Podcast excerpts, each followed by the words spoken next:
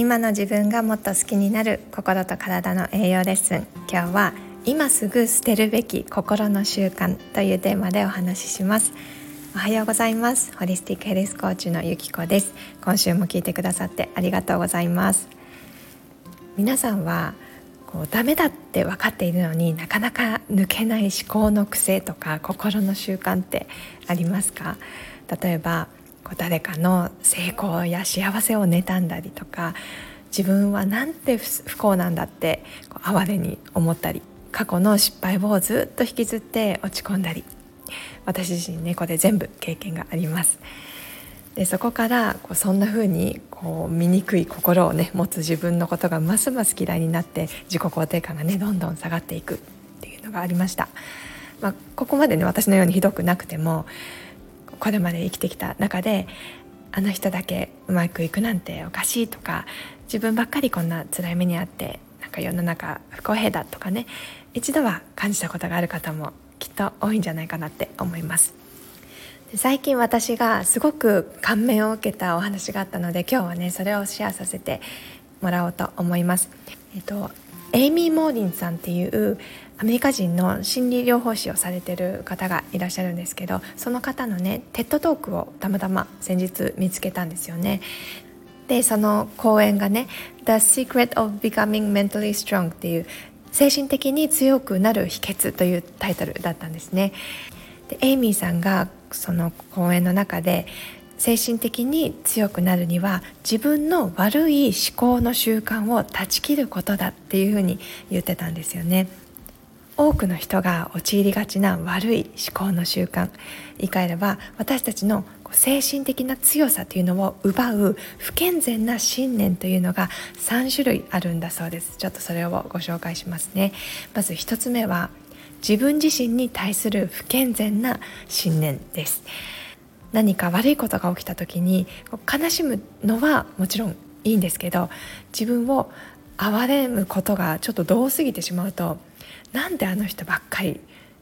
とかなんで自分ばかりこんなひどい目に遭うのかみたいなこう問題点ばかりに目がどんどんどんどんいってしまって解決策っていうのを見つけ出せなくなってしまうんですよね。続いて2つ目は他者に対する不健全な信念ですエイミーさんは自由な国に住む成人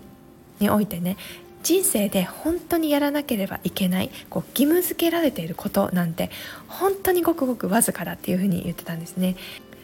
例えば義理のお母さんにイライラしてるっていう時エイミーさんはねこの時自分の力を放棄しているっていうふうに言ってました。そのもしね義理のお母さんが世界一優しいお母さんじゃなかったとしてもそれに対して自分がどう反応するかっていうのは自分次第自分のチョイスですよね。自分でどう思うかっていうのは選択できる。これを忘れずにいるっていうことが大事だというふうに言ってました。そして3つ目は世の中に対する不健全な信念です。私たちってこうそれなりに頑張ったら成功するとか良い行いをしたらきっと良いことが起こるとかね。こういうふうに思う傾向があるそうです。なんか確かにこう困難なね時を乗り越えたらいいことが起きるって思いたいですよね。でもそうやってこう何か見返りを求めるようなそういった思考のままだと精神的に強くはなれないんだそうです。だから人生は不公平だっていうことをまずは認めること。こうすると心が解放されるということでした。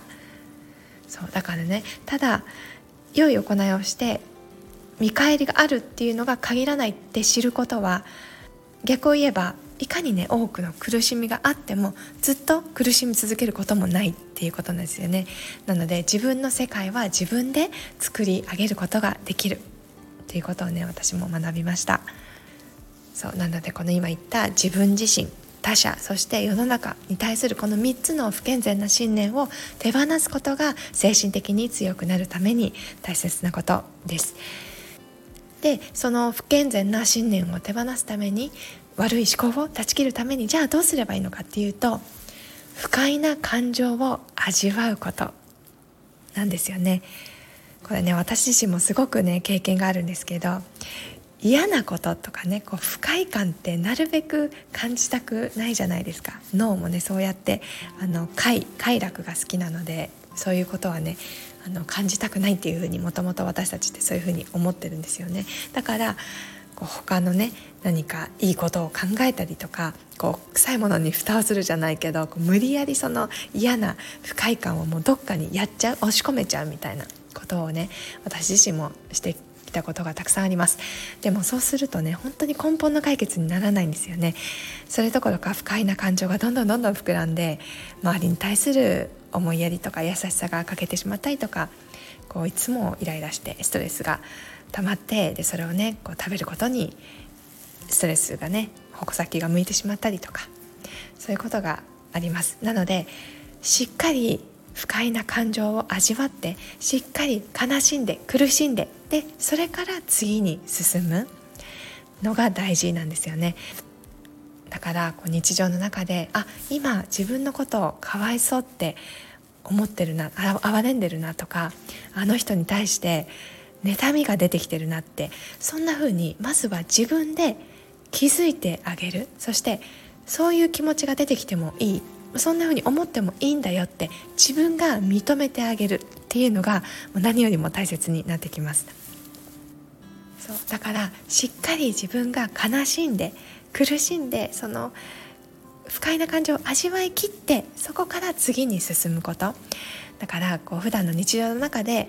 あ今自分のことをすごくこうかわいそうって思ってるな哀れんでるなとかあの人に対して今妬みの感情が出てきてるなみたいにまずは自分でその感情に気づいてあげるそしてそんな風に思ったってもいいんだよって自分が認めてあげるこれがねすごく大事だというふうにエイミさんも言っていましたなんかね本当になるほどなってすごく勉強になったんですよね以前の私はなんかこう精神的に強い人ってこういつでもねもう弱さとか見せずにもう涙とか流さずにこう困難をね乗り越えられる人とかなんかいつでもポジティブな人っていうイメージがあったんです。でも今回ねこのエミさんの話を聞いて思ったのはなんかそうやってこう自分の気持ちに蓋をしてねこう見せかけをこう強くタフで装うっていうことじゃなくてどんな感情を持ったっていいんだって自分に許可を出せる人。でいろんな感情をこうちゃんとこう表現できる人が本当にの意味で精神的に強い人だなって思いました。で私自身ももうこれまでねずっと弱い弱なメンタルで生きてきました。でメンタルを強くするためにはなんかそういうネガティブな感情とかをもう無理やりこうポジティブに変換しようとかねこう楽楽観的に考えなきゃとかね。弱音吐いちゃいけないとか。なんかそんな風にずっと、あのー、思ってきてました。そうでもそれをね変えてくれたきっかけになったのが私がオーストラリアに住んでいた時になんか本当にね私最初の方数年はね私が人生にも迷いまくって精神的に落ち込んでいた時にもうきっと相当悲観的になってたんでしょうね。でその時の私にねオーストラリア人のあの仲良くしてくれたお友達が言ってくれた言葉がありました。でそのお友達が言ってくれたのが本当に強い人って苦しみをしっかり味わえる人なんだよって。そして周りに素直に頼れる人なんだよってそういうふうに教えてくれたんですよね。そう。でそこから少しずつなんかこう長年のこう思考の癖がねこうゆるゆるとこうほどけていってあとはホリスティックヘルスに出会って本当に自分の心に正直に生きられるようになって本当にね今あの生きやすくなったなって思うんですよね。辛いこととか落ち込むこととかあの人いいなすごいなとかそういう気持ちってもちろん今でも感じるんですけどなんかそれをねしっかり受け止めて味わうっていうことが怖くなくなったしそういう自分を俯瞰して見られることでなんかその時の自分が必要なセルフケアっていうのもできるようになりました。あとはじゃあこれが今回うまくいかなかったんだったら次はこうしてみようかなっていうふうにこういつまでもこう問題点とかこう自分が思ってしまった負の感情をうじうじ悩むことじゃなくて次はどうしようっていうふうに解決策に意識を向けられるようになったのもなんか自分のね大きな変化だなっていうふうに思います。はいということで今日は今すぐ捨てるべき心の習慣について自分自身他者そして世の中に対する3つの不健全な信念を捨てる練習をしていくと強いメンタルを手に入れることができるっていうお話をさせていただきました。このねエイミー・モリンさんの TED トークねすごくおすすめなのであの概要欄にリンクを貼っておきます。日本語でも字幕がつけられるのでご興味がある方是非あの聞いてみてください。もし皆さんが他にも直したいけど直せない思考の癖があるとかね、まあ、心の悩みもちろん体のことでもこういう時はどうすればいいのかってね思うことがあったら是非直接メッセージをください。この音声とか SNS とかでね必ず回答をします。メンタルヘルスについてもっと学んでみたいとか